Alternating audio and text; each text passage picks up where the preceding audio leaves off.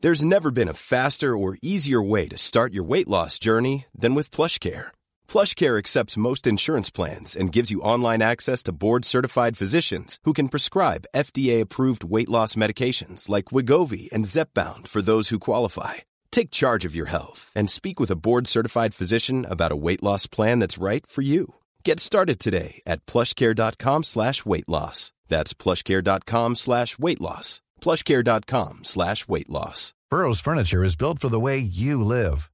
From ensuring easy assembly and disassembly to honoring highly requested new colors for their award-winning seating, they always have their customers in mind. Their modular seating is made out of durable materials to last and grow with you. And with Burrow, you always get fast, free shipping. Get up to 60% off during Burrow's Memorial Day sale at burrow.com slash ACAST. That's burrow.com slash ACAST. burrow.com slash ACAST. Hey Dave, Yeah, Randy. since we founded Bombus, we've always said our socks, underwear, and t shirts are super soft. Any new ideas? Maybe sublimely soft. Or disgustingly cozy? Wait, what? I got it, Bombus. Absurdly comfortable essentials for yourself And for those facing homelessness. because one purchased equals one donated. Wow, did we just write an ad? Yes. Bombas. Big comfort for everyone. Go to bombas.com slash ACAST and use code ACAST for 20% off your first purchase. Welcome to Clash of the Titles, the podcast that sees two movies with something in common go head to head to see which one does it better on this special Valentine's Day episode in the red corner. It's a bug's life as a scientist downs a bottle of champagne and decides to try out his teleportation device for the very first time.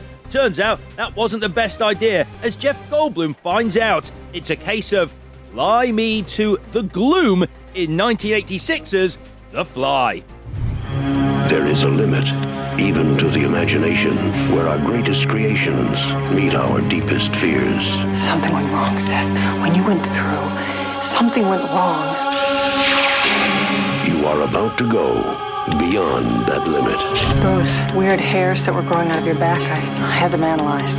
But they were definitely not human. While in the blue corner, they say beauty is only skin deep. Well, this movie puts that theory to the test with a villain who literally has no skin, but he doesn't let that knock his confidence with the ladies. It's Clive Barker's directorial debut from 1987, Hellraiser. Hellraiser, beyond any terror you have imagined. A nightmare. No. Unlike anything you have witnessed, is born. So, what connects these two movies and which one does it better? Let's find out. It's Clash of the Titles. Release the Kraken! Hello, Clash Potters. Happy Valentine's Day week. I'm Alex Zane. I'm Vicky Crompton. I'm Chris Tilly. And as you just heard, in celebration of Valentine's Day, we are doing The Fly versus Hellraiser. Guys, lady, and gentlemen, happy Valentine's Day week. What is the connection? I've got one. Is it Valentine's Day that you keep saying? Oh no, I didn't even think of that. Right, you ready? Mm. It's actually it actually works on two levels. Ready? Mhm. The course of true love never did run smooth. Yeah, get it? Because of Jeff Goldblum's bumpy fly face Mm. and a pinhead. Oh, and also because of the sort of the, the film of sort of fluid that Ugh. that is all over Frank's body Which- throughout Hellraiser. But then that would be very smooth. Like if you put a coin on his head. Oh yeah, It okay. would just roll it's off. the opposite, yeah. Yeah. I, I, it's Still opposite, works. yeah, yeah. Is it? Don't look at me. Because I feel like they both say that, Well, or they should- both well, allude to should. that. Hmm. I don't think they say it like that. I think it's more like "Don't look at me." I think they go, Oh, "Don't, yeah, they- don't look at me." I'm a I, I guess monster." Hellraiser is don't look at me. Yeah, he is. but yeah. but um, uh, the fly. What, how does he say I it? don't think he does say that. Okay. I think it's more sort of "Help me." Yeah, it is Yeah. help me. Any of the guesses? No, No, Nope, just one each this week. All right, cool. The actual connection is if you are ready.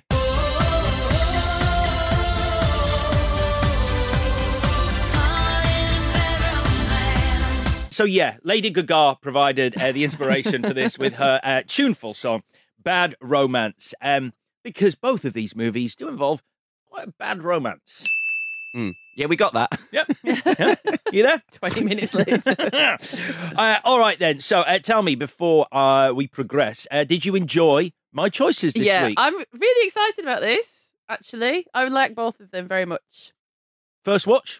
Uh, not for The Fly, um, but I saw it when I was very, very young. And you know, there's always a film where you saw it when you were too young and it scared you to death. So I Mm. hadn't seen it. And it really frightened me because I think I only saw the vomit bits and things like that. And I was about six. So it wasn't, I wasn't supposed to see it. So I've not watched it again until last night. And Hellraiser. So I'll I'll tell you when we get to. I've got so much weird, I've got strange history with that film, but I'll save it. All right, Chris. How about you? Both of them, I imagine you've seen. Yeah, but I was I was too scared to watch horror films when I was a kid, so I saw them both when I was in my teens. But I feel like The Fly was, I mean, Hellraiser. I don't think we were that aware of it as kids in the eighties, but The Fly. You're looking like you're going to disagree with me, but The Fly was a big one. I think it Mm. was the film like you were challenged to see, or people would talk about it. Have you seen? There's a film where someone vomits on someone's arms and it melts. like that was. I remember those conversations, and it was one of those things that you were like dared to watch almost. Well, I I'm, I really remember Hellraiser from the 80s because of the poster. me I too. remember seeing. Do you remember the poster? Yeah. I didn't see it until I was a little bit older, but I do remember that iconic poster of Mm. just Pinhead there, Mm, Doug holding a Bradley. box, wasn't it? It was him standing there holding the box. Yeah. Yeah. That was great. Yeah. And The Fly, I remember watching it, but I'm guessing I was of an age where e, I, I- it either didn't scare me because I was older or it just didn't scare me. I just remember The Fly and I was really not looking forward to watching The Fly again because I remember the ending and it's a sad, sad, sad, heartbreaking ending. And that's why I wasn't looking forward to it. The first half, I prefer. I, I enjoyed it more this time because I was prepared, but it's that bit at the end. We'll get to it. We'll get to it. Um, all right then. So, Victoria, you had Hellraiser. Chris, you had The Fly. We do it chronologically, which means Christopher, you start us off. Can I apologise for my introduction first? I had to write it a bit hungover on the tube during rush hour. I'm not sure how this is going to go. All right, strap in. I know a young scientist who became a fly. We all know why he became a fly. Perhaps he'll die. I know a young scientist who puked on an arm. It caused alarm when he puked on an arm because he caused harm. I know a young scientist who became a fly, became a fly called Seth Brundle Fly, and then he died. That's it. Really? Honestly, I that was was. super embarrassed about that. Do not be embarrassed. And I was really hoping no one was looking over my shoulder seeing what I was writing because I would have looked insane. Yeah, they would have moved. Did you turn round and everyone on the carriage was crammed down, one end? um, all I can say is drink more, Chris. Drink, Honestly, best work. drink more. Uh, a great introduction. You're afraid to be destroyed and recreated, aren't you? You're changing, Seth. Everything about you is changing. Oh no. What's happening to me? Am I dying? I want to know what's going on. What does the disease want? Wants to turn me into something else. Oh no. A fly got into the transmitter pod with me that first time when I was alone. Don't go back to it. Could be contagious. Be afraid. Be very afraid. Tell us a little bit about uh, what goes on in this because I- I'd forgotten a lot of it, especially the start, the build up. Well, as a kid, um, I'd watched I watched the Vincent Price one, Right, I did too. which is where all this comes from. Have you seen the Vincent Price one? No. It's not good. it's, a bad. It's a famous so-called classic. It's just a bad horror film. Well, in its defense, it was made in 1958. Yeah. And uh, while this one, uh, The Fly, David Cronenberg's version, went on to win Best Oscar for Makeup, that one didn't because it's, a- it's like a cartoon head on a fly and a fly's arm. It's kind of ridiculous. Yeah, that- I mean, it is based. We have Playboy to thank for this film, by the way, Do we? because the original, the, origi- the original short story was in Playboy. Do the we- Fly. Really? Yeah. Do we really, though, have to thank them? I we mean, for- literally do. Yeah, for they one- paid for the story. For one short story, do we still have to thank them? um, So I- yeah, but it ends up being a human with a fly head and hand, Okay. and then at the end it's a fly with a human's head, a little fly. Yeah, it's The end is disturbing, though. Did you not find the end disturbing in the 1958 original? It's like it's a ti the tiny fly with the human's head, the scientist's head, is trapped in a spider's web, and there's this huge spider advancing on it, Yep. and it's screaming in this tiny fly voice, "Help me, help me!" And the guy just gets a rock and kills it before the spider can kill it. It's it was pretty harrowing. yeah. The rest of it's bollocks, but that bit's really good. And the other person we have to thank for it is Mel Brooks Mm. Okay. because Mel Brooks produced this. They uh, the, the produ- uh, a different producer wanted to pull the money together to make this. Didn't know Fox said, "Well, we will distribute this, but we won't give you the money. And he went to Mel Brooks, and Mel Brooks liked the script. He said the script was bad, but the idea was good. And it ended up with our old friend David Cronenberg. Yeah, well, Mel Brooks um, apparently is the one who came up with one of the most iconic taglines, I think, in movie history be afraid. Be very afraid. Mhm. Um, other taglines, which were, one of them is really good, which I like as well. Uh, Something went wrong in the lab today. Very wrong. That's good. Kind of on a theme, isn't it? Le- less, less good is half man, half insect, total terror. I like that. Really? I like the rule of three. I like that. Yeah, I, just, I think I just heard Robocop in my head. So they, they pitched it to Cronenberg, who was interested but couldn't actually direct it because he was making Total Recall. And then that all fell apart because he had a big argument with Dino De Laurentiis, as most directors seem to do. And so he was able to come on board, rewrite the script. Although it feels like a David Cronenberg idea because of all the body horror, but he said he actually didn't bring any of that to the story. That was all already there. Mm. He just brought the uh, love triangle element to it, which is really what makes the film work. It does, yeah, because Gina Davis is a journalist at the start and she meets Jeff Goldblum at some kind of scientist convention. And I'm sure that she says when she's like, I'm going to, nice chat, I'm going to uh, move on because I've got other stories. Yeah, she's to very cover." clear. She does make out at the start, I am a journalist covering this conference. Yeah. And then when they get back to his, and she goes, "Wow, you've got a teleportation device that actually works in your lab slash warehouse flat. Very trendy. Um, you've got this that works. I'm probably going to write it up." And he goes, "You're a journalist." Yeah. I'm like he acts like he's shocked. Does he also say when he meets her at the convention, he's like, "Come back to mine. I'll make you a coffee." Um, does he say? Because I hate this. If it's true, does he say I've got an espresso machine? Because I heard it and I was like, I should rewind it, but I really can't be bothered. And I hate it when people say espresso. how do you feel about cappuccino? It's disgusting. But as you say, it, cu- it starts at that party, and literally the first line of the film is, "What am I working on? Something that will change the world and human life as we know it." Correct. That is going in hard, And isn't that's it? what With I your like, yeah. opening, I love that. Like, just get to it. and he's literally the next line is is espresso slash. Do you want to come back and see my telepod? Which is a hell of a chat up line. And so begins this love triangle. So as you said, we've got Jeff Goldblum plays a scientist called Seth Brundle. She is a journalist called Veronica Quaife. Just very quickly, you know, we talk about how IMDb trivia is sometimes just people have gone. Uh, this sounds funny. I'll put it in as a trivia. Uh, someone wrote uh, uh, Seth Brundle. David Cronenberg named him after the Formula One driver Martin Brundle. What a load of bollocks. And then you've got her ex boyfriend slash boss, who's called Stathis Boran. yeah.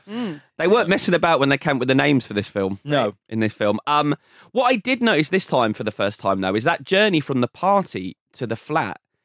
sh- He, f- he's feeling sick, and she says, Have you drunk too much? And he says, No, I get motion sickness. yeah. That's what the film's about. He's doing this experiment because he gets motion sickness and he wants to travel places without having to be in a car or a plane. Why do you look so surprised? Because I've never noticed that before. That's the worst thing about it. Oh, do you think so? Yeah, I really I think hate that's really that. clever. I I don't. like it's not it. clever at all. Like you don't need to give the character like. If you are a scientist and you think you might be able to create a teleportation device, you don't need a backstory where you've You got do. A bit You- who's going to bother otherwise? no, I do love it. I do love it if he sort of came up with the plans and went, I could actually build a teleportation device. You know what? I love air travel though, so I probably won't bother. Just put that to one side, make an Let someone espresso else do machine, it. Yeah. a sentient espresso machine. So he's invented teleportation and he says to Gina Davis, uh, I will show you how it's done. I need an object from you.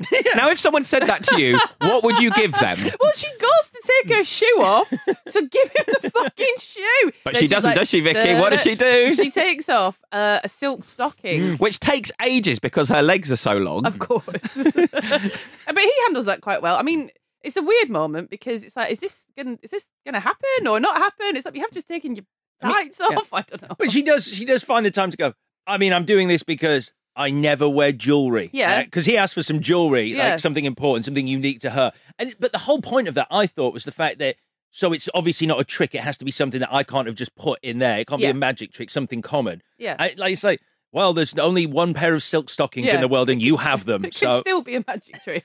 I like the fact that um, they don't mess about with like stuff that you would sort of think they'd sort of dwell on. Like she go, "What?" When he goes, "I call them telepods." Yes. and she just goes, "Okay." There's no sort of like, "Let me explain what telepods are." And then he goes, "They're controlled by this Commodore 64." But well, she's a you're, science judge- major, you're so- judging it with modern eyes. I, I am. That but- was futuristic in 1986. um, but the issue with the teleportation is it can only work on inanimate objects. So that's the pro- that's the issue in the movie. Uh, he is experimenting on animals. Yeah.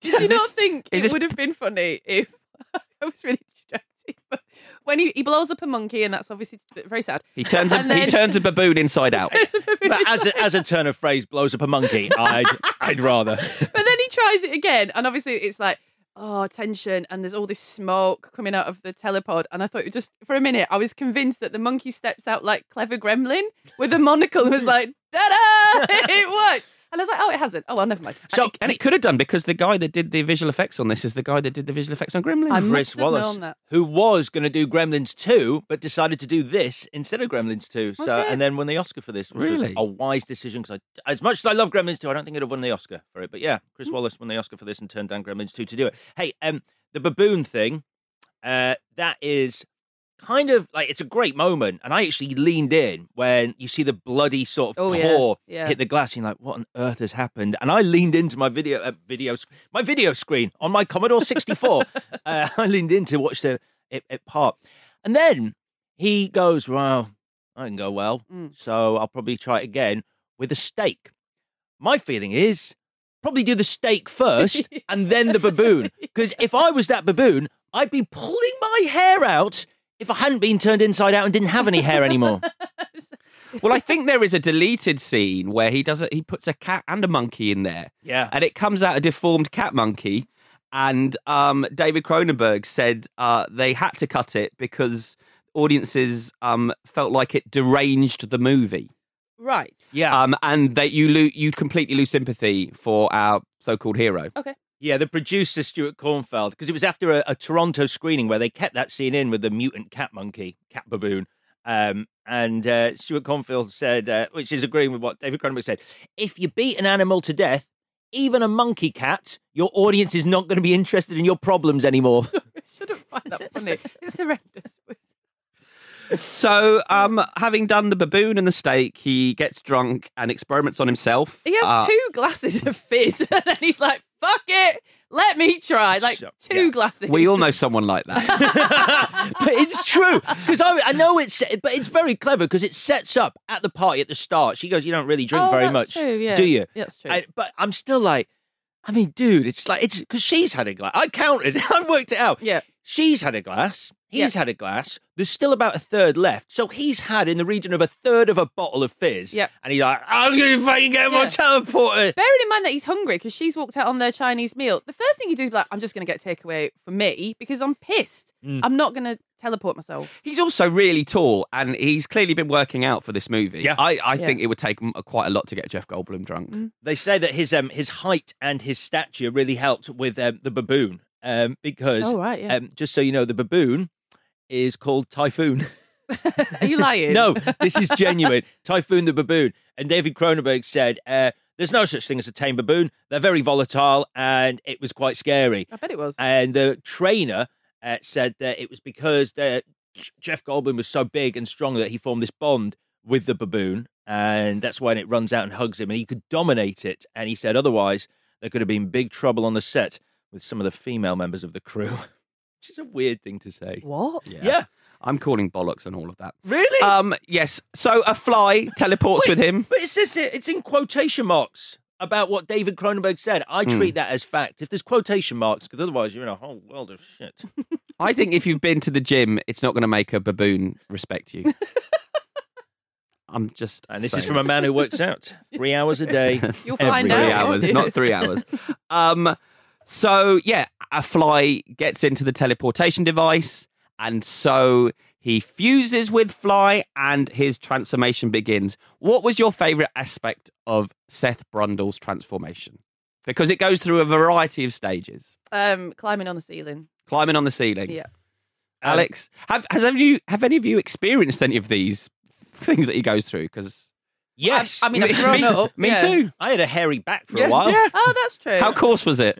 Not that coarse. I mean, you you didn't need scissors to get through it. I mean, you could just like Oh, yeah. You're lucky then. Wow. But you are an incredibly hairy man. I am. We've Yes, I'm. established I'm, that. I'm more ape than human. Yeah, like a massive yes, hairy I would, baby. I would definitely respect uh, muscly Jeff Goldblum. there are four scenes I remember in this movie. Uh, like before I started watching it again, it it stuck in my mind. Uh, one is the hair sticking out of his scratch, which I found pretty gross. Mm. Uh, the other is uh, the arm breaking during Ugh. the wrestling thing where the Yeah. bone sticks out. That imprinted on my mind. And the other two are to do with his transformation. Mm. One is what you mentioned earlier, dissolving a hand with vomit. Mm. Uh, but the one that sticks in my mind the most is his penis in the bathroom cabinet. What? Oh, yeah. was that his, I did wonder what, What? it was. Yeah, yeah, yeah. Did you know? No, remember? Yeah, I remember it's, watching it's it. the very first time. small Mm. because it's all sort of curled up. Mm. And my What? I know exactly what you you're see talking his about. Goldblum. Yeah, when all the bits have dropped off him and he opens the bathroom, the Museum of Brundlefly, whatever he calls it, and there's Yeah. bits of him in there. and and he's got his ear in a jar. Yeah. And then there was just this little slug. Yeah. And then my brain saw it and just thought, no, Yeah. no, no. So it's not on his body anymore. No, No, no, no, no. Just put it in, It's in the bathroom dropped off. cabinet. Really? Yeah. It's a dick in a box. what about when he? the- And I couldn't watch it. And I think this might have been one of the things that scared me when I was little. But when he's, well, I can't even say it. When he's, ugh. when he's peeling his nails off, Mm. like I can't, I can't deal with like, obviously because it's a pressure point and it's a point of vulnerability. So Mm. teeth, eyes, nails. It's very common to feel so disgusted. have you not? Have you by not that. had to pull a nail off? Oh. I, I used to have to do it a lot Why? because I Were you played. in the Spanish Inquisition? no, I played hockey, and you'd often get hit on the foot with a stick or a ball. Oh, it was on your foot as well. Yeah, Yuck. or, or it would happen on your finger, and it would go black. And the best thing to do was get it, pull it off as soon as you could, so it can grow. A new one can grow Uh, back. I had a friend who got uh, ingrowing toenails uh, like religiously uh, as a child. Uh, it was Well, a like, religious thing. like worship yeah, them. like no, it was like stigmata. uh, It happened every Sunday. It's weird. it's my religious thing growing toenail. um, and also, I should say, I've already copyrighted that as a pitch for a movie. it's like the Patricia Arquette movie, Stigmata, but with toenails coming off. They do hurt, I believe. But he had his toenails, his big toenails, chemically removed. So now Oh. he has no big toenails. Like Okay. it's just a sort of smooth area of scar tissue where they once Wow. were. I, I didn't mind it, but it was kind of disconcerting when you first see it. It's like, give me a warning. It's like when Yeah. it's like when Brundlefly vomits over the donut in this, and he just goes, "Blunk," and she goes, "What the fuck?" And he's like, "Right, right, right. Sorry, that's disgusting. Yeah, yeah, yeah. I've been doing it so often, I'd forgotten." I love that that is so graphic or such a disgusting concept that not even David Cronenberg will properly show it. So there's a scene, clearly Gina Davis has filmed him regurgitating food and then eating it again. We don't get to see it. Stathis Boran sees it on a video and we just see his expression while Oh, he's yeah. watching it. Even Cronen was like, nope. Yeah. Well, there was a deleted scene where after he dissolves Stathis's foot, Mm. uh, there was a long sequence where his proboscis comes out of his mouth and he starts drinking the fluid Oh out of the stump. Bloody hell. I'm very sorry if anyone's listening to this over breakfast. And not everyone's hungover. Can we can we talk about sex? Sure. So, have you ever said to a sexual partner or have them say to you, um, How can you keep going? You can't have any fluid left in your body. yeah, it's, it's a bit What of a messed up line. It's really bad. It's a bit of a mood killer. I think. How can you keep going? I need a drink of water. That would be fine. Maybe it was because there, were, there was an overfamiliarity between the two of them because Gina Davis was Jeff Goldblum's girlfriend at the time uh, of this film, and it was, it What was- film did they meet on? Earth Girls Are Easy. Earth Girls Are Easy, potential future Clash Pod uh, title. Fine. Um, but yeah, I wonder whether he was- she was just like, I remember that joke we did the other night. Let's put it in the script. Yeah, It sounds Don't. like it's. I mean, I'd be comfortable with it if you'd been with someone for a while. Yes. it's kind of funny. Yeah, maybe. Hmm. So he starts becoming Brundlefly, which I never really liked that term. No, no, I, I feel like that's a bit clumsy calling him Brundlefly. I don't mind it. Um, and so this is when it all starts. It's kind of fun. Yeah. and exciting and horrific, but then it starts turning tragic as Yeah. his humanity drains away. Um, and that's when this sort of romantic comedy horror turns into something of a tragic drama. Yeah, he seems very, very uh, intersex once he becomes uh, part fly. Is that a fly thing? Though? Well, this is. Thank you for asking, Victoria. I did look this up. Uh, I was like, are flies Horny. horny little shits? are they always after a little bit They're of always on. well, a, a little bit of action. So I typed in fly mating, and um, this is a bit of an eye opener. I didn't know how flies mated. Um, they do have sexual intercourse as Right. as such. Um, I'll explain. Uh, if a female fly wants to mate, she puts her ovipositor inside the male fly's genital opening. You go, girl. Yeah. It's located at the bottom of his abdomen. Uh, the ovipositor is a long, thin tube that ex- extends from the end of the female's abdomen. Uh, when she isn't mating or laying eggs, it stays hidden. Uh, once it's in place, the male releases sperm which travel up through the female's reproductive tract to fertilize her eggs. The entire mating process, and this is where I felt emasculated by a housefly, lasts from 30 minutes to two hours. I was like, flies are having sex longer than me. You don't think that, That's when you funny. see a fly. You think it's in an in and out job. Because everything about them is so Right. They don't even live that. I mean, so much of their life is spent having sex because they're only alive for like 15 days. Happy days. So their life is having sex and hanging out on Eating. shit. Yeah, pissing off they me. love shit, don't they? They love shagging and shit. Sounds like a Berlin fetish club. Uh, yeah, but do, do you not find that? I, I honestly, I- I- it's, I've sort of, in a weird way, all the flies I've killed in my life with magazines, I suddenly felt a real guilt. I'm like, I sort of thought you were just like, it was quite a tragic existence smashing against this window, but I would like to pick you up on that. No one's ever actually killed a fly with a rolled up magazine because you always miss because they're quick. Uh, yeah, I was. I, in fairness, I was on a lot of steroids at the time, so I was very quick but very angry. They smash the window Yeah. through. Uh, yeah, I. Speaking of sex, though, our, our our friend Veronica does get preggers. She does. That's a that's a sort of twist. Yeah. Two thirds of the way into the film, we get the dream sequence where she gives birth to uh, A maggot. a maggot, which I can remember that being one of the most shocking scenes. The first time you see it, you do not know that is a dream. It's messed up. yeah. It's really messed up. it's horrible. It's Yeah. horrible, and that's David Cronenberg between her legs as well. I was like, There's that's, something wrong with that man. I mean, it's like, uh, probably going to cameo for the uh, the first time in one of my movies. Cool, cool, cool. What bit? Where the maggot comes out of her. yeah, Uh, gynecologist one. Ugh. Da- David, you're drooling. I mean, it's- I'm fine. I'm fine. So apparently, and this I, I call bullshit on this, but I'm still going to say because I quite like it. It was Ma- uh, Martin Scorsese asked to meet David Cronenberg, and after meeting him, said he looked like a Beverly Hills plastic surgeon, which inspired David Cronenberg to cast himself as a doctor.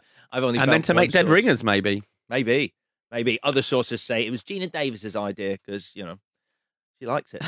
Cool. So uh, Brundlefly comes up with a plan, and that is to create the ultimate family Yeah. by merging himself with his girlfriend and unborn child What does that before he mean? turns into full fly.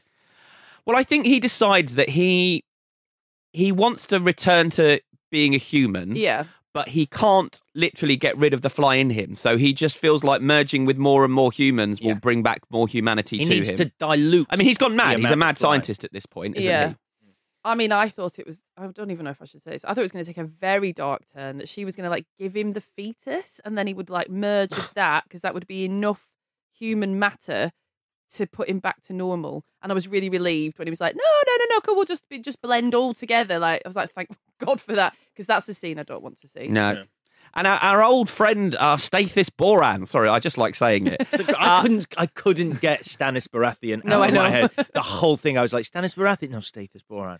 but he comes back to uh, save the day, essentially. How, does. what were your feelings about Stathis Borans? I mean, I don't think that the editor of a respected science journal has a huge shotgun at his disposal. I also. I also don't. Amer- it is America. I don't think. I don't think the editor of Particles magazine.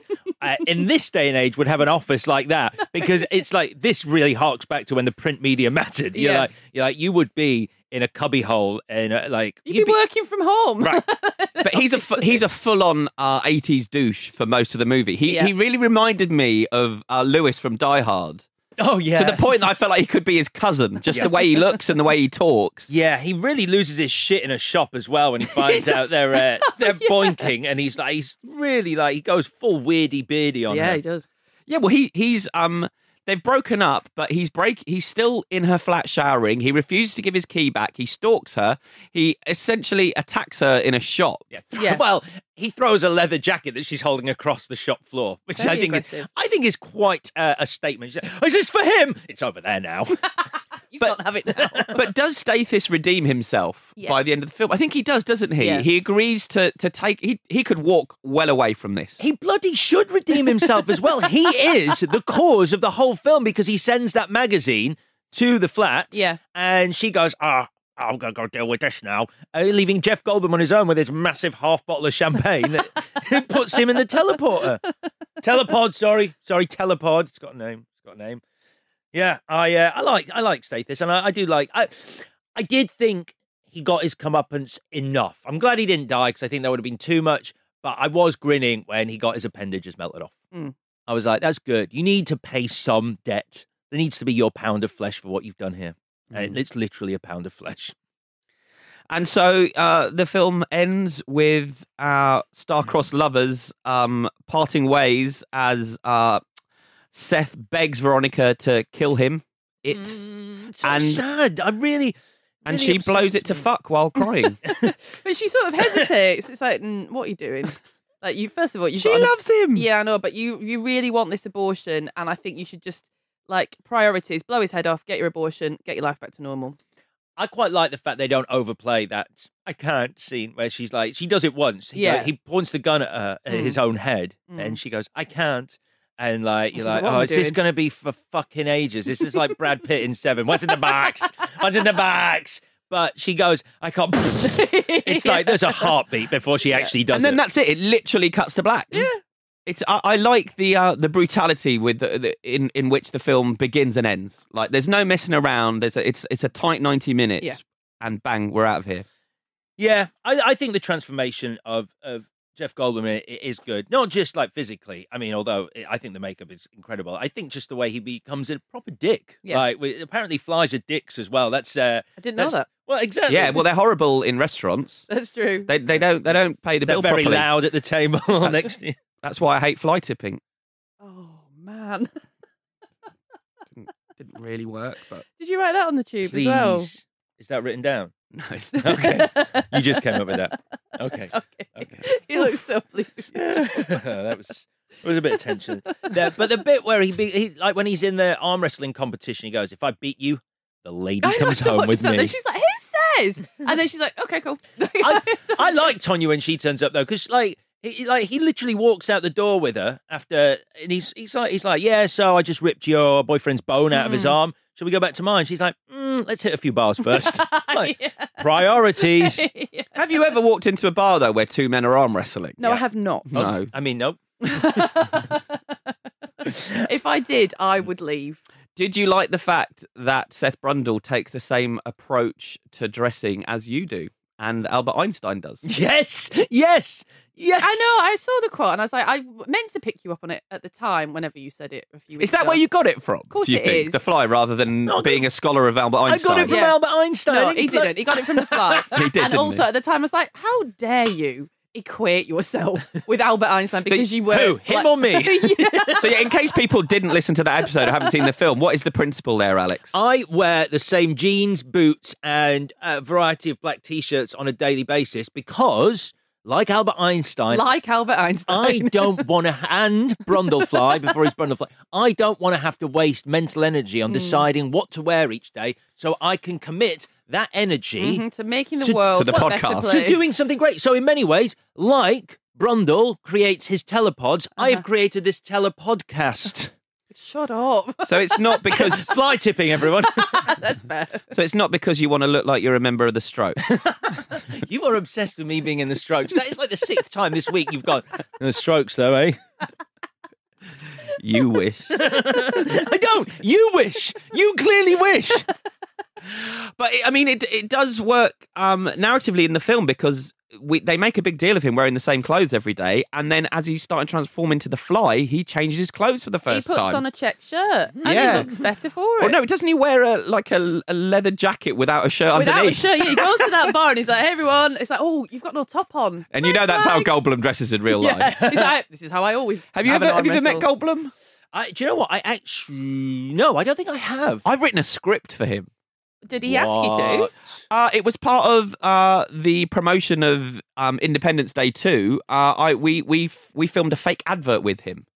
um, which I wrote the script for, which Oh, was super that's nice. exciting hearing and watch. I went to meet with him and he and he watched him. I watched him record um, our ad. That's cool. Yeah, and he was brilliant. He was good. He he uh, improvised lines off the top of it, which were better than anything I wrote. Oh, no. which he's done in this film as well. I They- bet he has. The scene where he's pouring the sugar in the cafe, Yeah. Yeah. uh, which is quite a long speech of his. The first half was Cronenberg. The second half he wrote the night before in the hotel room, and they and, and on the on the DVD they show you uh, what was written for him and then what he came up with, and it is it is effortless. And be- what he wrote was better than what Cronenberg came up with. Mm, I think he's a very clever man. He's a smart guy. Yeah, absolutely. Mm. Absolutely. Hey, shall we do the bits? Yes, let's do the bits. Okay, let's do the bits. So uh, let's start with MVW, your most valuable whatever. What could it be in this movie, Chris? uh, Jeff Goldblum as Seth Brundle. Uh, obvious, but um, the production wanted him, Cronenberg wanted him, and the studio didn't. But I don't think this would happen now. But the head of the studio literally said to Cronenberg, This is a mistake. We don't think you should cast Jeff Goldblum in this role, but it's your mistake to make. Go and do it. Wow. Which is remarkable. And you can't imagine anyone else in that role now. So, so, so basically, what the studio head was was doing was going, we didn't need to have this meeting because I'm going to let you do what you want to do anyway. But I'm I've going been shown to. I'm going to object. go on record. as Yeah, saying so it's a I bad don't idea. get fired. So Right, I can that's say I what that told is. you so Yeah, as well. okay. I, I, Save I my believe job. Michael Keaton was in the running, which Mel would have been an Gibson as interesting well. choice. I- Mel Gibson. Apparently, Mel Gibson turned this down to do Lethal Weapon.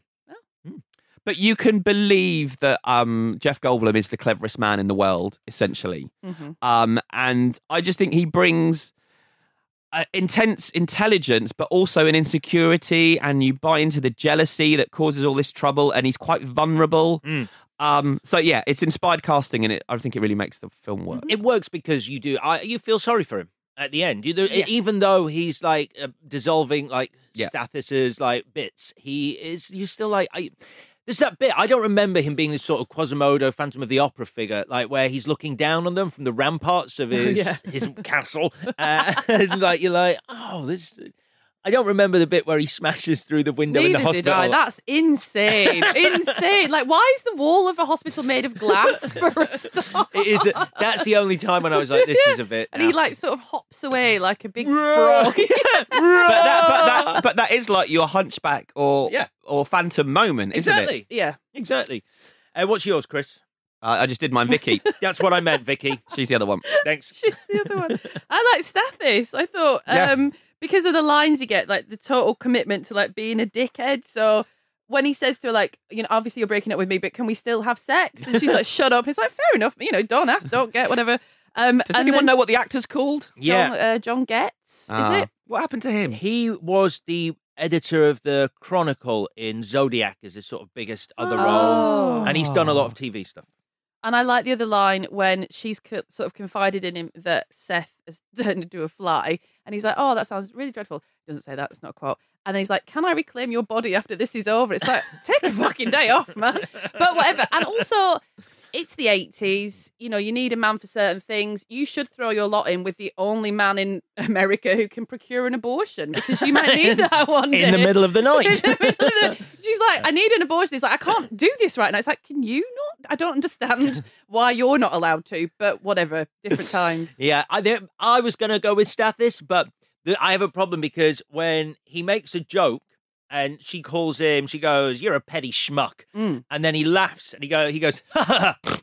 He snort laughs. But we all do that. I don't do that. And if you do it, can you? You should. I don't think it's a character trait. I think as an actor, he probably snort laughs. Yeah. And I'd have gone. Sorry, can I do that again? Because I snorted. But he does. He goes. he goes. Ha ha.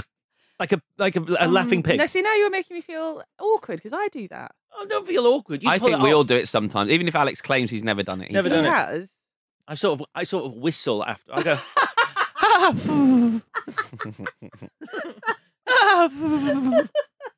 that's my that's my curse.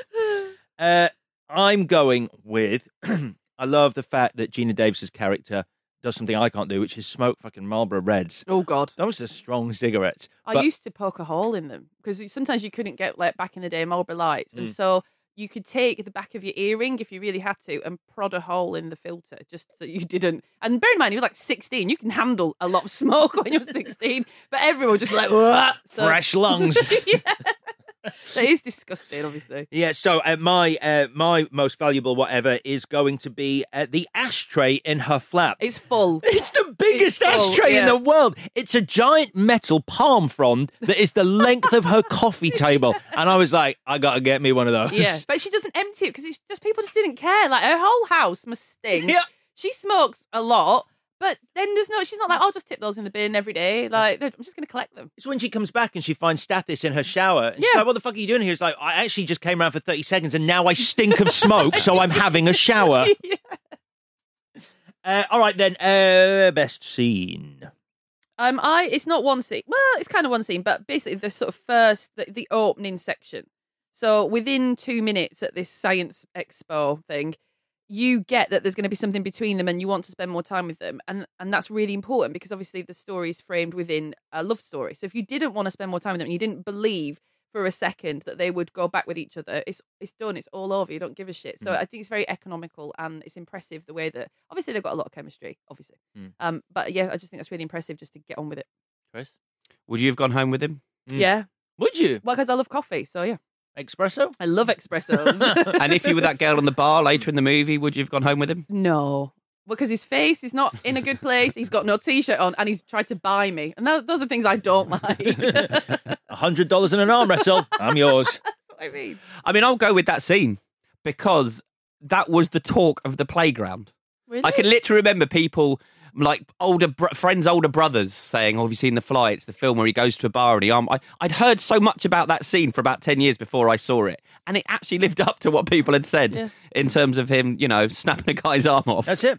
A hundred percent. It's that scene for me as well. Just Yeah, it because delivers. It's like i- in a movie that is full of body horror. I don't remember him walking backwards, dragging her to the teleporter as his skin falls off and the fly head emerges from his Yeah. skull. And you'd think that would be the thing that you go, "There's that scene in it." It's the arm wrestling scene where Mm. the bone comes out. Because So- that's the thing, because it's stuff that could happen. Mm. The, the Mm. Oh. minute, like na- nails peeling off, stuff like that, you, and you're the same with teeth. Like those are things that could happen to you. So you have I that saw it revulsion. happen once um, on the telly in uh, The Fly. the World's Strongest Man. They have an arm Ugh. rest section, and a guy literally his bone snapped out. Shut yeah, up. yeah, yeah. It was Oh, horrendous. man, and About that ten is- years ago, I'd say. That's why I Oh. don't arm wrestle. That is why One I of don't many arm wrestle. reasons. I, I thought you that know. was going to be today's quiz. Me and you arm wrestling. I had hundred pounds on it, so and I'd go home with you. good day all round. All right, uh, my yeah, mine's the arm wrestling scene too. Finally, what would you change?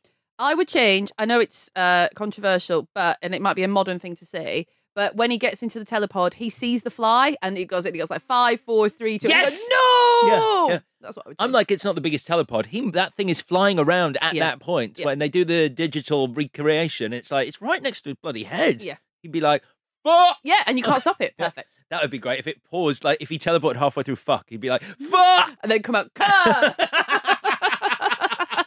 fuck."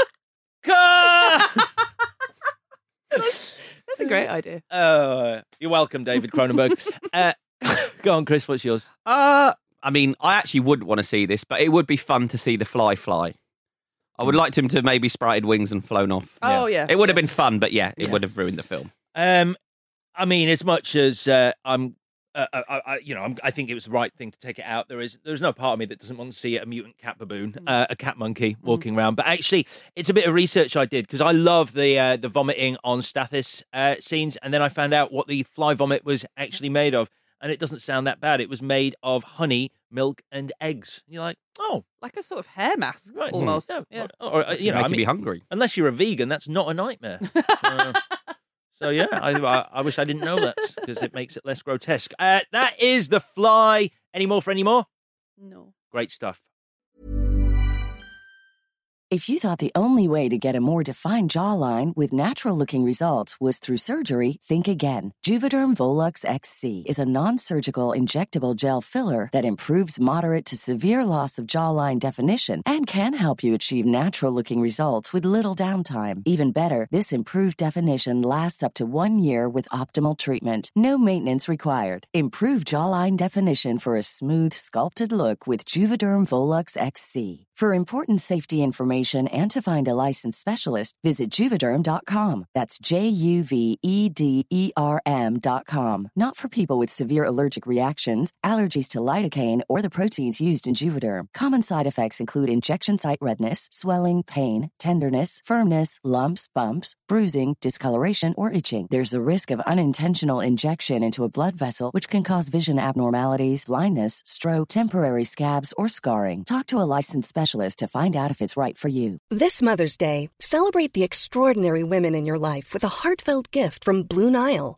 Whether it's for your mom, a mother figure, or yourself as a mom, find that perfect piece to express your love and appreciation. Explore Blue Nile's exquisite pearls and mesmerizing gemstones that she's sure to love. Enjoy fast shipping options like guaranteed free shipping and returns. Make this Mother's Day unforgettable with a piece from Blue Nile. Right now, get up to 50% off at BlueNile.com. That's BlueNile.com.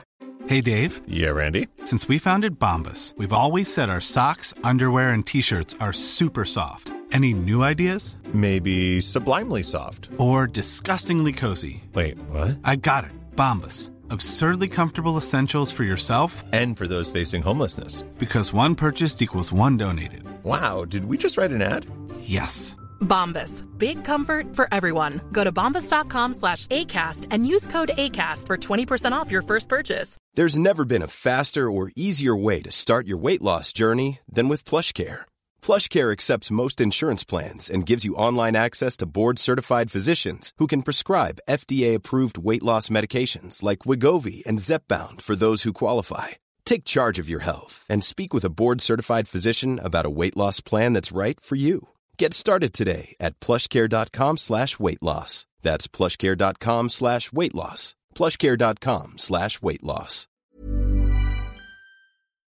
Over to you, Victoria, for Hellraiser. I watched Hellraiser, where a man, in seeking to sate his boundless sexual desires, ends up nailed to a slimy torture column with his face torn off, then enlists his ex lover in a murder spree to put flesh back on his wet bones. so beware puzzle boxes, harmless mind games for the inquisitive, or enchanted portals for sadomasochistic interdimensional demons. Put it this way if Chris asks you to play Jenga at his house, say no. God, that's a lot. I've got to think. Can you say it all again? I'm sorry. I've been pissing myself laughing about that. 12 hours. I'm really sorry. It doesn't even make any sense. Put it this Jenga's not a puzzle box. It doesn't matter. Put it this way. If Chris asks you to play Jenga, say no. It's funny. At his house, specifically. If Chris asks you to play Jenga at his house, just say no. Yeah, it is dilapidated house. I do have Jenga at home. I'm so sorry. I'm sorry. I'm not doing it again. Jo- Georgina's really good at it. Um, is she now? She's one of the ones who hasn't gone missing. I have seen the future of horror. His name is Clive Barker. Within these walls, the unholy is unleashed. Hellraiser, a film by Clive Barker. We'll tear your soul apart.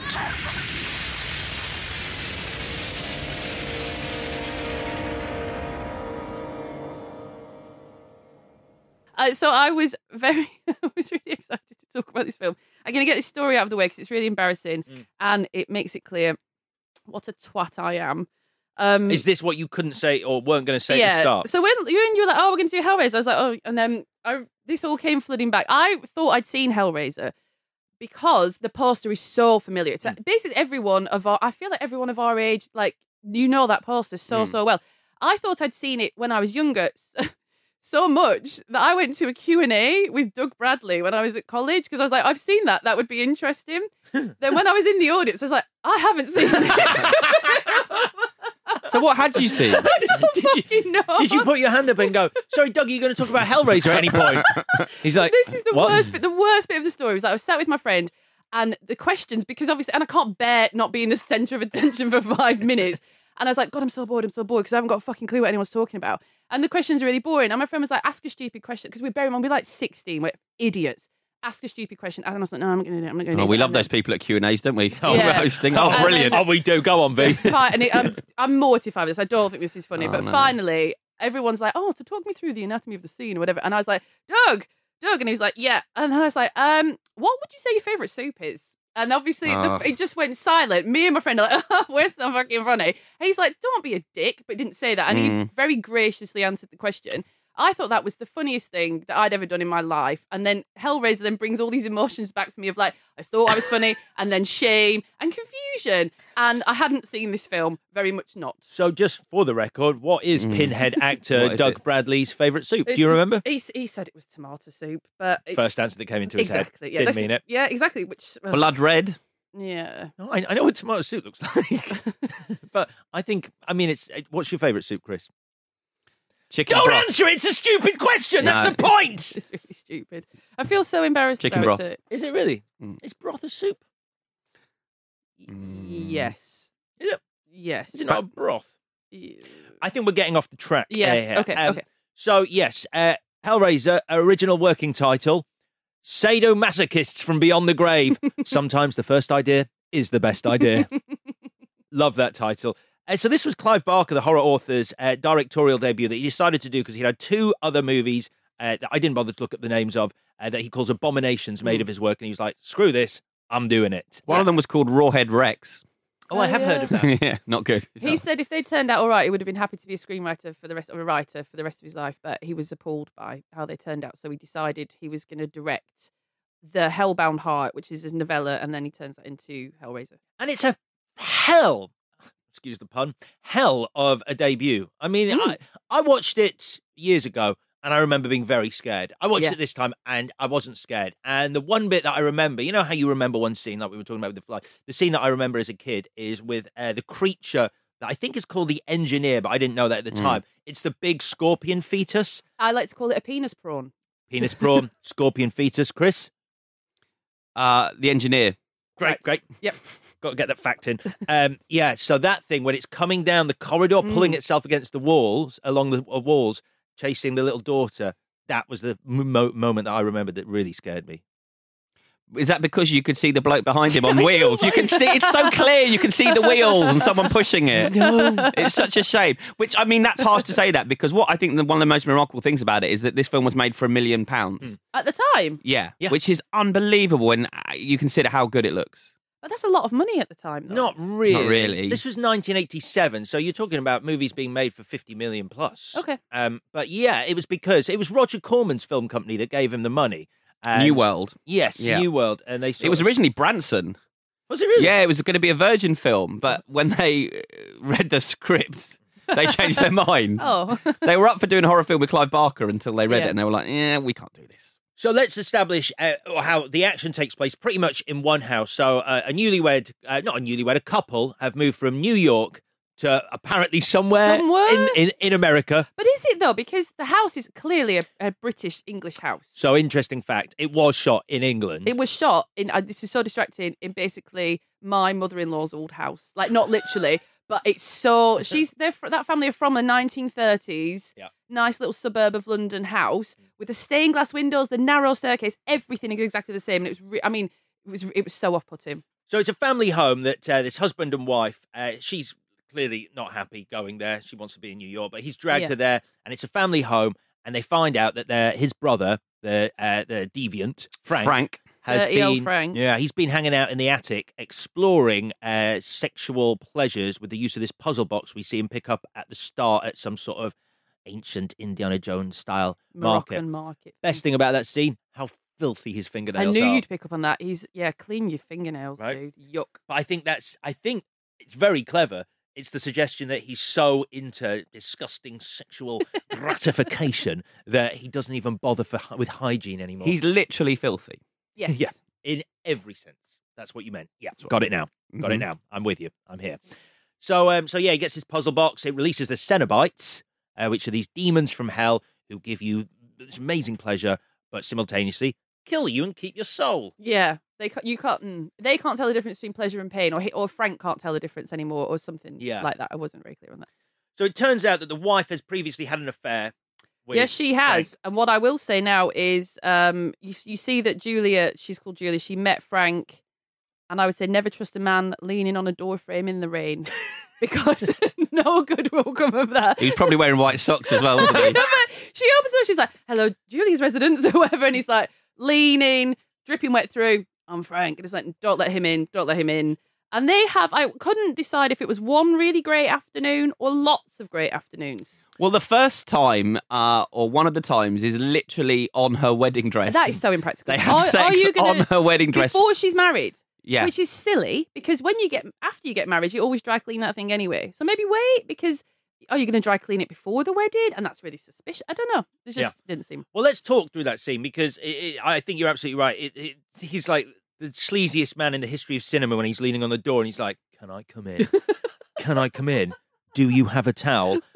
This is not my real voice because he was an English actor, Yeah. Sean Chapman. That they when New World said, "Yeah, we're going to relocate to America, dub him." So it's not his voice. It's Well, they, they dub most people in the Yeah, film, the which moving is quite people- distracting, It's isn't so it? obvious as well. Yeah, it doesn't. It does not work because you never for a second think you're in America. No. I don't know what that is. There's just something grey about England that It's is just- instantly Yeah, it recognisable. was just the house. And then at one point, Kirsty's walking through the docks, and it's like, it just looks like England. So Frank has an affair with Larry's wife Julia, his brother's wife Julia, uh, and comes up with uh, genuinely one of the worst things to say post coitus, uh, which is "It's never enough." yeah. rude. Immediately afterwards, it's never enough. I mean, that's up there with uh, "Shall I call you a cab?" Uh, like it's ge- genuinely one of the one of the, uh, one of the not unsaid things. It's like, never sorry, remind me of your name. one of those. Yeah. Uh, I think I might have pooped. That's up there. Oh, dear. Yeah, but this movie does have uh, a, a number of things which should never be said post sex Mm-hmm. because when the daughter and her new boyfriend Steve have sex, uh, she uh, she wakes up m- moments later and goes, "Daddy!" Again, Are they don't. not, s- in- they're in separate beds, aren't they? but I think the suggestion is they've. they've I mean, that's. I mean, I weird. didn't get it because, yeah, why has he got two single beds in his room? Is he running a hostel? Well, I think what you pointed out there is how underdeveloped Steve's character is. Possibly. Yeah. He turns up and you think he's going to die because he's a douche. He's over, Oh. awful, yeah. Over dinner, He says to Kir- Kirsty, the daughter, in front of her dad, what does he say? Like, oh, drink more and get Yeah. on your back or something fucking dreadful. No, she he's, he goes he goes he goes drink some more of this. And Yeah. She goes, oh, I won't be able to stand up, and he goes, well, then lie down. Yeah, in front of her dad. But, "Oh, excuse me, Steve. Fuck did you just say? um, so I, I think the big thing we have to establish is in the loft of this house, eh, Frank's undead corpse is reanimated after Larry's blood is spilled. Julia goes, I still fancy you Mm, because you're such a sexy, Sexy man." skinless walking corpse. Yeah, I mean, I, Barry Norman did not like this film. I have some quotes from him in a bit, but, but for that sequence, he says that he looks like an obscene, immobile raspberry ripple. Oh. It's kind of true. Yeah. I mean, uh, what I love is the fact that even though he's got no skin and his organs are on display, uh, I, I mean, he should clinically be dead. Um, he's still like, "Hey, how you doing, Julia?" Fucking men. the distance he covers, he's like, I think he just said, Don't look at me, don't look at me, look away. And then one murder later gets a bit of skin. He's like, Come here, I'm going to put my fucking finger in your mouth. like, Jesus. I wonder what you were going to say then. and it's like, and then, and then I just really, I, then uh, he starts wearing like seventy suits. Yeah, I He's- like that though. yeah, but that really needed a scene. Where he walked to like the boxes that are s- in storage next door, and it's like him trying on different suits. Like, what offsets having Yeah. no skin? How long have I been away? I don't know. Like, things must have changed.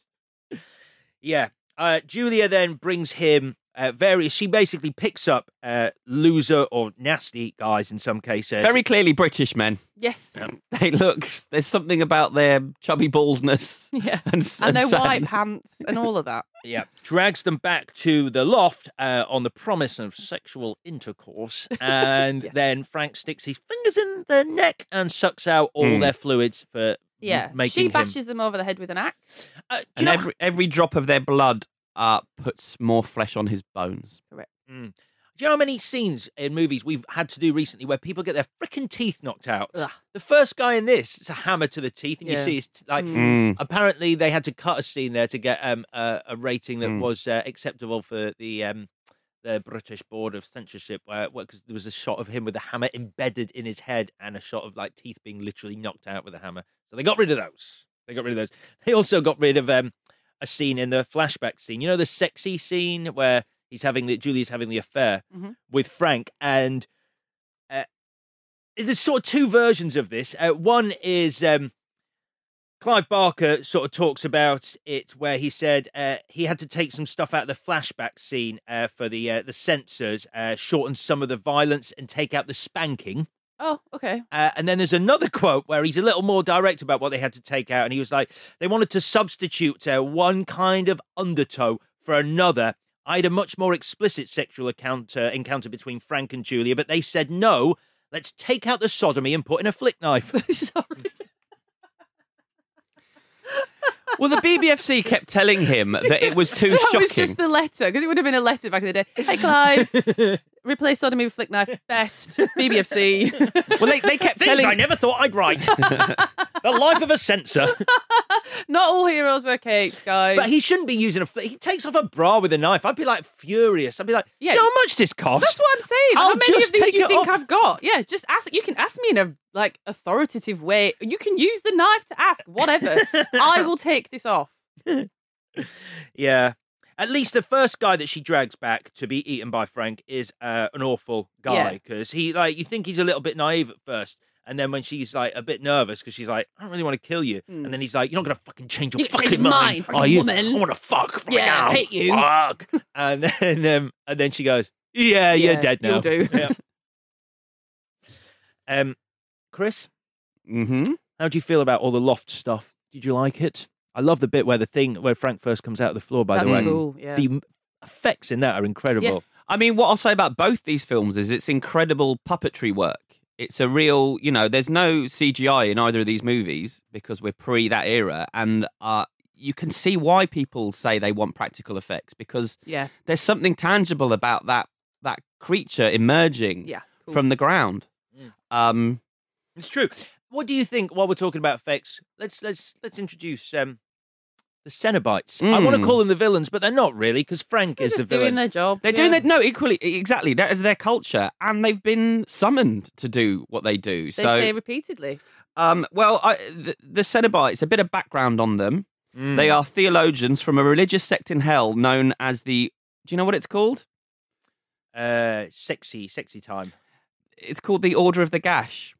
Fuck off. I'm genuinely. Wait, That's true. within the movie or within the book, he Within the created book. that. Yeah, or- yeah. They're that- called the Order of the Gash. That's that's in the book. Mm. Uh, and they just. I'm not making it up. You're looking I'm at me not- like I've made I'm it not up. saying you're making it up. Had I known that at the time, I'd have had a better question than one about soup. Doug, tell me about this gash. What about this gash? Uh, they business? describe themselves as explorers in the further regions of experience, um, and Clive Barker on the commentary calls them agents in the art of refined pleasure and pain. Um, I like the design. Um, Clive Hmm. Barker says he wanted to do an equivalent of Freddy Krueger's fedora and striped sweater and burnt face in terms of Pinhead's uh, look. And he says uh, the Cenobites look was inspired by S and M clubs. Yeah, on the, no shit. on the S and M sliding scale, I'm probably a six. There was an underground club called Cellblock 28 in New York that had a very hard S and M night. No drink, no drugs. They played it very straight. It's the first time I saw people pierced for fun. It was the first time I saw blood spilt. The atmosphere definitely informed Pinhead. No tears, please. It's a waste of good suffering. yeah, he wanted them to be punkish and priestly, and he told the designers that they should have exposed areas of flesh where torture has occurred, and he said he wanted them to look like magnificent super butchers. Band's name called it. Band name. We are magnificent super butchers. Hello, Cleveland. Um, I forgot to say that resurrection scene we were talking about, where Frank comes up from the Mm-hmm. floorboards. It was Bob Keane who worked on Star Wars that did the effects work Ah. on that. So uh, that's probably why it's so good. Hmm. Mm. Um, I yeah. like him though. So you've got uh he didn't really have a name in the book, the Pinhead character. Uh Well, he didn't some- have a name in this. He was Yeah, just no, called exactly. Lee Cenobite. Yeah, some people call him Priest. Uh Clive Barker says he has a name which he hasn't revealed. Interestingly in the book, uh he had a woman's voice. Okay. Um and obviously he very much does not in this film because the voice that Doug Bradley uses is such a a big aspect of why this character works.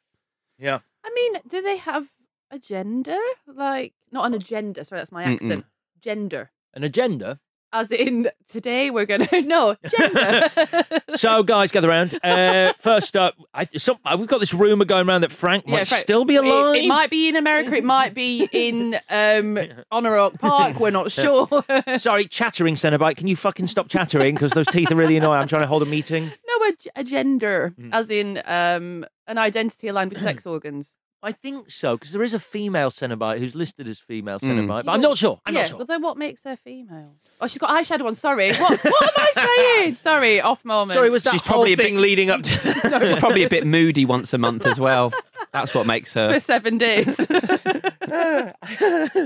Uh, yeah, sorry, I was going to say something, but I'm not. Uh, Doug Bradley says um, uh, he was actually originally offered two roles. He'd been friends with Clive Barker since high school, and uh, he was offered two one of two roles. He was Pinhead, or he was going to play one of the delivery men. Yeah. You know, the leery delivery man who awful, was like, You got any beer? Mm, your daughter has your mother's looks. Uh, Who's actually become that actor's become a very successful director. Not your mother's looks, her mother's looks. He's directed a bunch of um, uh, Oscar Wilde movies Uh, adaptations. What's yeah, he called?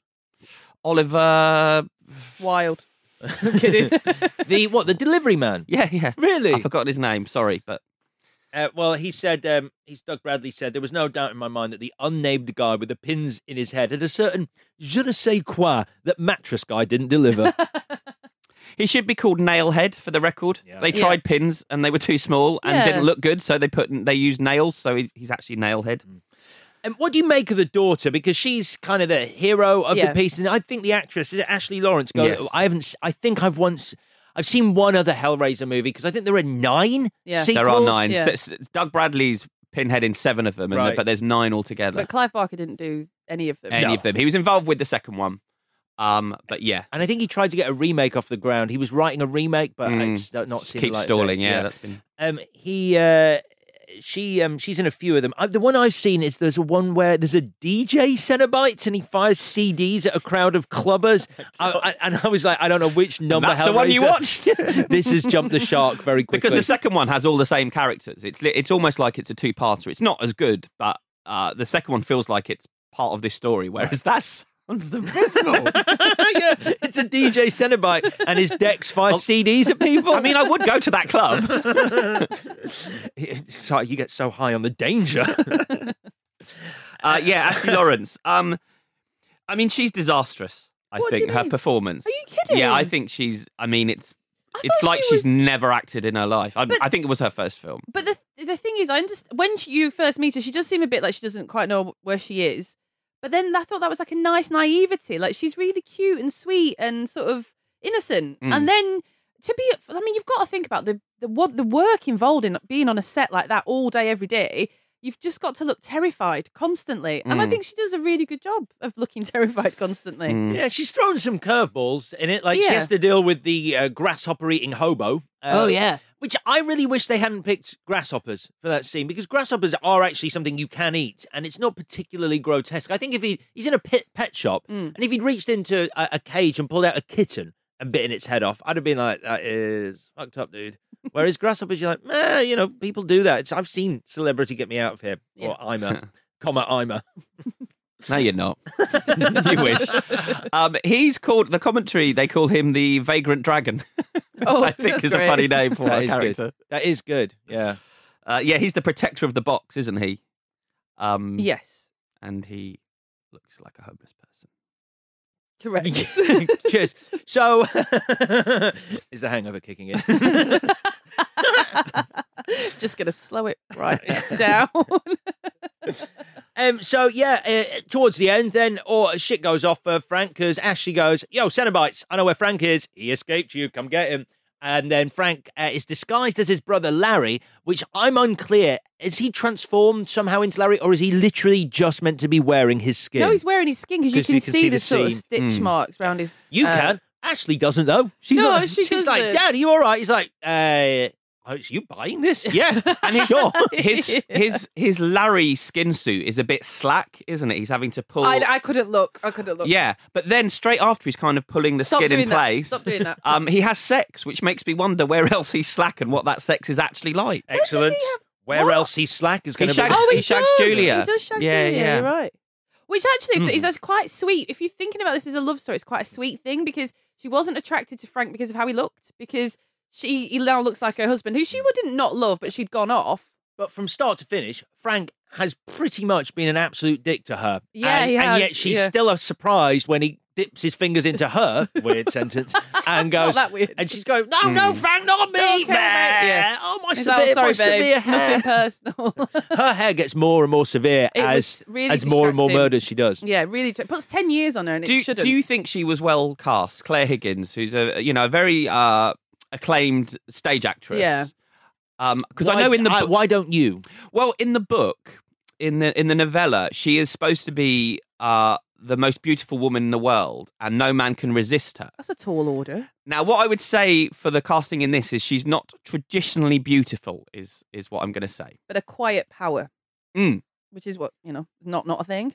Do you think that works though? Because in the book she's irresistible. I didn't buy her being irresistible in this film. But I buy the fact that I quite like the fact that it, it made. Sorry, who writes a fucking dis- character description as she's the most beautiful woman in the world? uh, wasn't it Homer? Simpson. That's it's- annoyed me that you've said that. I don't know what to say now. I'm going to say nothing. yeah, face that launched a thousand ships and all that shit. Um, cool, cool, cool. Helen of Troy. Helen of Troy. Uh, you clever, isn't he? Yeah, Oh, he's so clever. Because of Einstein, I think. He just only wears black trousers. Got time to read Homer. I like the fact that it's. Uh, yeah, you should try.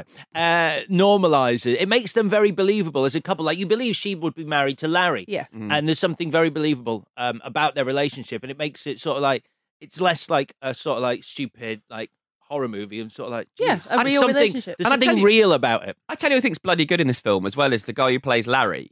Because he's Larry the loser for most of the film, and then he he has to be Frank, and he compl- I think it's why he's very sort of um, low key as Larry because he really dials it up to eleven when he's Frank. And also, the guy who plays Frank at the start, Sean Chapman, is not the Hmm. guy who's in the loft. That's a completely different actor. Oh. uh, Yeah. who plays um, Frank for the monster bit. Who who uh, he comes across very nice in the interviews. He said, "I know I'm not good looking. They just wanted someone skinny." Bless him. Um, Shall but we yeah, do- did you recognise uh, the actor who plays Larry? He's got a very famous role from the seventies. right. So, is he in Bewitched or uh, G- Genie? Mm. No. He looks like one of those. Hmm. He's in fif- one of the most famous films from the set. He is Scorpio uh, in um, Dirty Harry. He's the villain in Dirty Harry. Oh, Yeah. Okay, didn't know that. Good face. Good face. Brother of Two Face. Wow, it's getting late. Uh, let's um, move on to the bits. Uh, so, starting with MVW, most valuable, whatever. Well, I asked if we could change that for this one. Oh, shit. Yeah, Mm. sorry. Uh, but I don't know if you guys, no one responded. I wanted to be m- most valuable Cenobite. Let's do it. Did people do that? I didn't, but I can. No, let's not Mm. Doesn't do it. matter. Then. There's only four It doesn't to pick matter. from. We, Yeah. we Yes. can do both if you want, but let's do the best bit of the movie, uh, the, the most valuable thing in the movie. Uh, Okay. And you can do most valuable centre-back, Chris, because that's what you've prepared, and I, I don't want to throw you a curveball. You at go this first, stage. Vicky. Yeah. Um, Kirsty, the daughter. I know you don't like him. I thought she was really good. So Wow. there we are. Um, I- I'm going to say Chatterer because I think he's funny, and I know the bloke that plays him, Nicholas Vince. So a bit biased, but um, yeah, he was supposed to be uh, w- when he talks about it. He said Chatterer's supposed to be like uh, the family dog of the Cenobites. He's very loyal. He's a bit dopey, and he will attack on command if if required. And I just think he looks funny, and Chatterer's a funny name. I like Butterball. Do you? Yeah. I don't like the name Butterball though. No, he's the only one who's actually given a name in the in the credits. Like he he's not just like fat Yeah. Cenobite. He's Hmm. Mm. like Butterball, which Yeah. is sort of weird. Oh no, Chattering Cenobite's given a name as well, actually. But yeah, I got it's weird because the thing that always bothers me is at the end she has the puzzle box and she's killing off the Cenobites or sucking them back into the the puzzle box in their other dimension, and she does it to Pinhead and she does it to the female Cenobite and she does it to Chattering Cenobite.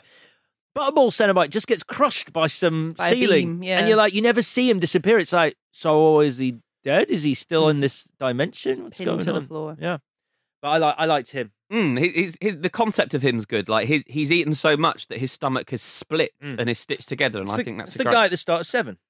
Yes, Yeah. Gluttony. it is. Gluttony. Uh, favorite scene.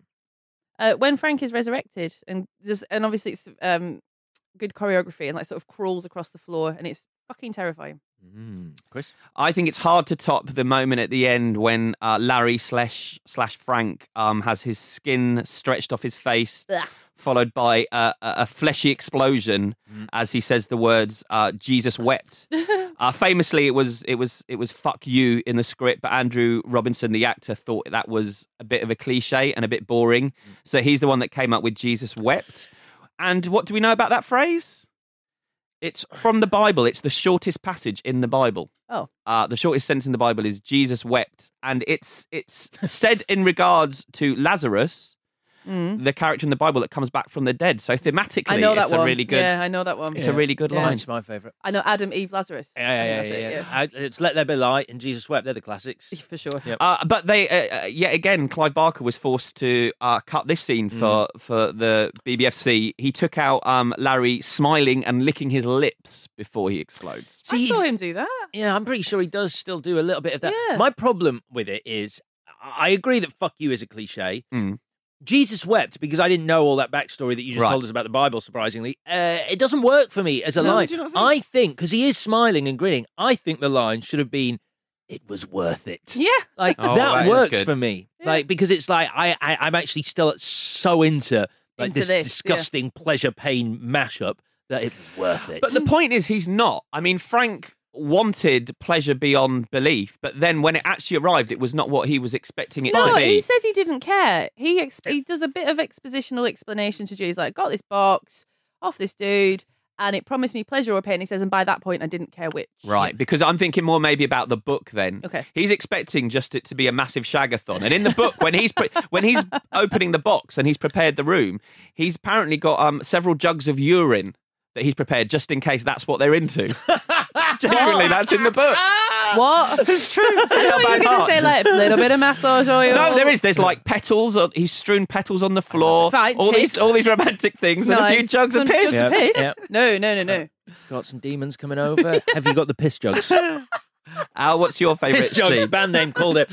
Uh, so uh, I, I've got a couple of uh, favourite things. First of all, um, there were a few taglines uh, for this that you'll remember from the poster that we all uh, loved, or Vicky and I did. Chris, oh, you remember it too. Yeah. Uh, the posters were um, uh, the taglines were "It will tear your soul apart" or "He'll tear your soul apart." Tragically underused was another version, which was "Satan's done waiting." Really? That's Yes. wicked. And- Satan's done waiting. Amazing. when they didn't, and also when they didn't want to call it um, Hellraiser, it was going to be called Hellraiser: A Love Story. But uh, the studio was worried people would think it was a romance and wouldn't wouldn't watch it. So when they were trying to come up with the title, Clive Barker asked his crew, and uh, an elderly lady on the crew suggested calling it "What a Woman Will Do for a Good Fuck." Whoa. and Clive said he really liked that because it summed up what he was trying to write. uh, yeah, I um, I like, uh, I like. Uh, you want it? You want it? Fucking have it! Because that sample is used at the start of the Senseless Things song "Homophobic Asshole," which I listened to as a kid, and then found out it was from this movie, uh, which I didn't, I didn't know. Well, another famous line from the film is "We have such sights to show you." Mm. And what other film was that line kind of used in? A, Toy film, Story Three. a film that's actually similar to this film thematically, a great horror film from the nineties about opening a portal to hell. Event Horizon. Yes, there's a line in that where they say, "I have such wonderful things Oh, to show yeah, you," Sam- Sam which I Neill never, says I never it. clocked until researching this Uh, one. yeah, oh no, he's. I think it's a. Doesn't he say it has such wonderful things to show us? Isn't he talking about the ship at that point? Not sure. Okay. I, I wrote down something slightly. Okay, no, it's fine. I'm sorry. It's fine. Uh, right. Uh, what change would you enact upon this film? Um, Kirsty, uh, that she has to learn a skill in order to kill or send the Cenobites back to hell. With she basically she randomly opens a puzzle box and then she randomly closes it. And there should be something she learns along the way. It could be confidence. You know, this is silly stuff, but like it could be confidence. It could be manual dexterity, whatever. But she has to learn something. She's like. At the moment of pressure, she's like, I can do it, I can do it, and she does it. Not just like, if I fumble with this thing for 20 minutes, it might work. Uh, I think it obviously goes without saying you recast Kirsty. You're so mean! Ah, uh, but no, I'm, I'm, don't dub the film. yeah. It's ridiculous and it, it completely takes you out of the movie every time you see a badly dubbed actor. Yeah. I'm not sure about the Golden Child ending. Uh, you know, in the Golden Child, where Charles Dance turns into the demon. I love that And then film. when the hobo just goes, "Oh, by the way, I know I've hardly been in it, but yeah, I'm a demon. Give me the box. See ya." Uh, was just- it, this the same year as well? This was the same year as Was it? Golden Yeah. Child. Yeah. Um, just after. Yeah, I think that's uh, a bit weird. Uh, I really think uh, get get the fuck rid of Steve in the final battle. It- uh, he has nothing to offer. It should No. be her versus the Cenobites, and even she seems pissed off that he's there because when they're fighting the engineer, the big scorpion fetus. What did you call it? A penis prawn. penis prawn and it's like attacking them and she's got the box. At one point, Steve goes to grab the box Yeah, off her. she looks and annoyed. She like, she like slaps him away and it's like, Steve, fu- get the- what the fuck are you doing? Get off the. b- I've already killed three Cenobites with this. What do you think you are going to achieve by taking it off me? I'm just like, Steve, back down. This isn't your moment. Go You home. dick. I also wish they could have followed through with what Clive Barker had planned for this story. So his idea to continue the Hellraiser tale was Julia was supposed to become the queen of hell, and she was the ultimate overarching villain of it all. But what happened was audiences didn't embrace her as a character; they embraced Pinhead, Mm. and so it suddenly became the story of Pinhead, allied with the fact that Claire Higgins, who played Julia, didn't like horror films, didn't really want to be in it in the first place. Did the second one because she was kind of obliged to, but she just wanted to get away from it all. She I wanted would've- to get away from scenes where she has to have a wank in a loft. she's never seen that scene, so she's only watched. She watched the first ten minutes of Hellraiser at a screening and, and then walked out because she just hates horror films. Wow. And so I, I think it would have been cool if Clive Barker could have followed through his vision rather than having to sort of the story having to go where audiences took it, which was the Pinhead story. She has a wank in a loft. Do you remember when she's thinking about Frank and she's like, mm, and she's having a little memory, Hmm. and then you don't see her hand, but I bet it's gone. Do you know what I mean? Okay, right, right, Yeah. right. I was like, I Why are you so confused? We've all had a wank in a loft. I'm going to go for one after this show. I know. I'm not. I'm not a prude. I'm wanking in lofts left, right, and centre. Not often, not mine. But I, I just didn't remember it in this movie. that adds to the resale value. Great wanking space. Velux windows are really easy to open from the outside. I'm straight in there. Whoop. Um, all right. You ready for a quiz? No. I'll keep it quick. I'll keep it brief. Uh, I've got a quiz though because it's always fun to have a quiz. They did the Monster Mash. The Monster Mash. It was a graveyard smash. It's inspired by Monster Mash, horror movies, monsters, two monsters in this, but it's called Monster Cash. I'm going to list the top 10 highest grossing horror movies of all time, starting with 10 working to 1, with a description I've given them. You need to tell me what movie it is. So, the 10th highest grossing horror movie of all time. Here's the description. What is this movie? It's from 2000. Han Solo and Catwoman share a home, but all is not what it seems. What lies beneath? Oh, you fucker. Answer. Wait a minute. Is it a description you've made up? Yeah. Right, okay, sorry. I just needed to, right, just see where I was. I Uh, thought you yeah, were going to yeah, yeah, describe yeah. the story. Okay, fine. Yeah, the, the pitch to the studio wasn't Han Solo and Catwoman. oh, are you sure you can get them? Okay, great. It's all right. I figured it out. And Uh, he did. If he hadn't got it, I'd be like, sorry, this is my bad. But Chris is all over this shit. Uh, all right, nine. Uh, uh, this was from 2000 as well, made $159 million. Not actually a horror movie, so shouldn't be on the list. First one was okay. Blair Witch. Second one was terrible, apart from an Exorcist spoof with James Woods at the start. Third is brilliant with Charlie Sheen spoofing signs. What movie is this? It's the first Uh, one. the thingy, the scary movie. Ah, Yay! very good. Well played. One each. Uh, from eight, $159 million. Uh, actually, I think these are the domestic totals because that's, yeah, they are. They're the US totals, sorry, not the global totals. Oh, goodness me. Yeah. it's from 2018. All takes place in the sleepy town of Haddonfield. This version was- Halloween. Karen. Oh, Karen. Karen. Karen. that was the working title. Let's call it Karen. Karen. All caps. what are you going to see this weekend? There's a new hor- horror movie out. What's it called? Karen! uh, number seven, 176 million in the US no, from 2017. Hey, come and meet my totally woke parents who Get aren't- out. Yes. Oh, wow. No, I was literally saying get out. Karen! Fucker off. Okay, 195 million in the US from 2019, just last year. I haven't seen it, but I've heard it is long. Even without seeing it, I probably am still going to prefer the Tim Curry version than it. Oh, It's it. Chapter two. yes, it chapter two. I'm going to give you both one. Thank you. Um, so uh, number five with 232 million in the US. Uh, yo, can we get a priest? Because I've had to tie my daughter to the bed. The Exorcist. I think Vicky got Yeah, that, she did. actually, yeah. Um, sorry, I'm not. You didn't try- do the year. That's what threw me there. Try, try not to be surprised. Uh, apologies. Uh, we'll, we'll recut that with me going. Of course, Vicky got that. uh, at number four, then uh, where are we now? One, two, three, four, five. One, two, three, four. Chris is on five. Vicky's on four. At number four from 1984, Vicky's favourite film, Ghostbusters. Oh, you. kn- Oh, That's weird that I got that. And that- that's outrageous. Where are you? You're looking at me like it's my fault, Karen. It's just not how my brain works. I hate this. uh, at number three, with 260 million from 1975, my favourite film. Jules. Jesus Christ, guy! You both got Vicky's favourite film. I mean, Vicky obviously did. Uh, yeah, Jaws. Chris, Jaws. did you not know? I did know that. Why you Okay, don't get in the seat? Six five to Chris. Uh, at number two, with 293 million worldwide from 1999, the Chinese translation of the The title- Sixth Sense. the Blair Witch Project. The Sixth Sense is right. Oh, wow. The Chinese translation of the title was unbelievably, "He's a ghost." That's so Uh, brilliant. apologies to anyone who hasn't seen The Sixth Sense yet. uh, We're not doing spoilers for movies in 1999. Uh, are we up to number one? This is the number one. I'm going to go It Chapter One. yeah, you're right, bloody. hell. How is that fair? you could have done it. you could have known what I was going to do and researched the highest grossing horror movies. That is the quiz for this week. Uh, Chris is the winner. Congratulations, Christopher. We are on to the verdict. You want answers? I think I'm entitled. You want answers? I want the truth! What are you going for this week? Are we going The Fly or are we going Hellraiser as the perfect Valentine's Day movie and also the better of the two? I'll start with you, Victoria.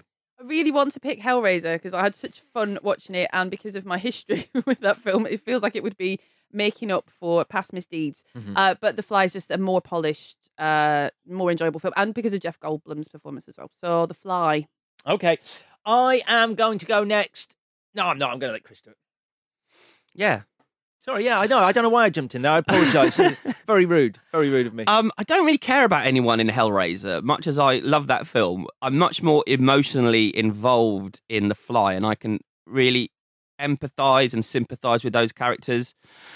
And because it's Valentine's Day, we've got a film about sexual obsession versus a film about love, Yeah, and we I'm do. going to go with the one about love, The Fly. Oh, that's cute.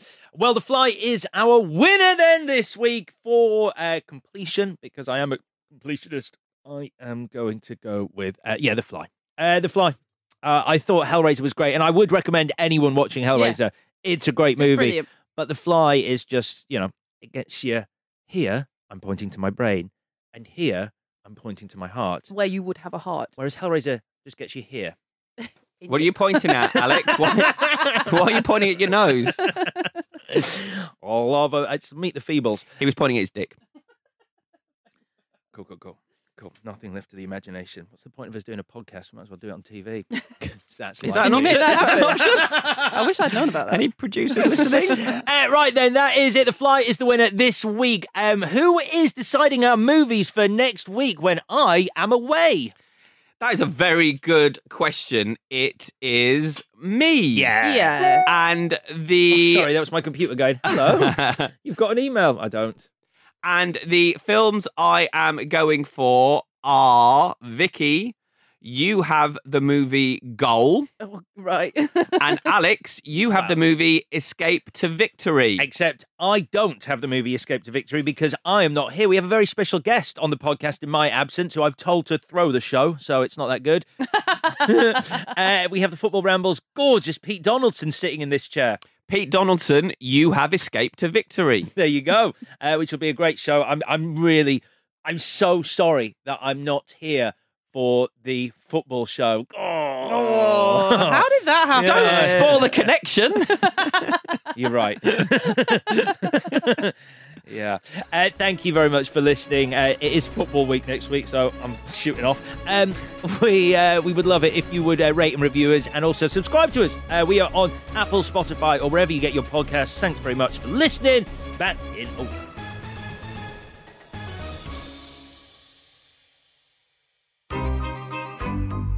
This was a Stakhanov production.